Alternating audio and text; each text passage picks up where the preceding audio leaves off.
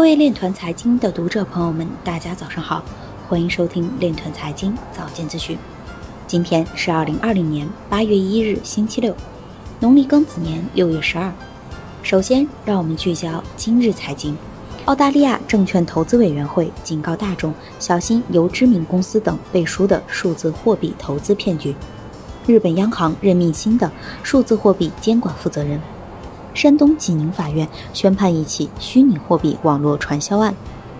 广州南沙新区将建设 IPv6 示范基地，以支撑区块链等新兴业态发展。比特币与黄金相关性日益增强，投资者将进一步看涨。以太坊2.0测试网启动进度已完成百分之九十一点五。音乐分享区块链公司获得三百一十万美元融资。贝宝高管在财报电话会议上未透露其比特币服务。中南财经政法大学庞和林表示，金融科技需要强大的区块链等技术的加持。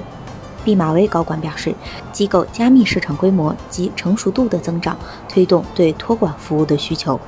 今日财经就到这里，下面我们来聊一聊关于区块链的那些事儿。据证券日报七月三十一日消息。近日，央行下发了推动区块链技术规范应用的通知及区块链技术金融应用评估规则。业内人士认为，规则落地有望推动金融行业区块链应用，不排除未来央行数字货币 DCEP 落地后与区块链相关应用结合带来潜在市场空间。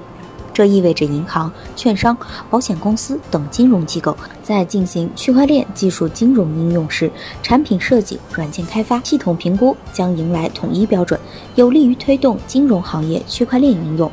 同时，考虑到区块链分布式、安全、稳定等特性，认为未来 DCEP 落地后，与区块链在更多的环节结合应用有想象空间。业内认为，DCEP 试点将会面临大规模推广。需要独立的系统支持整套体系的运行，包括支付、转账等场景端的应用。其中，数字钱包是重要系统之一，区块链则是关键技术。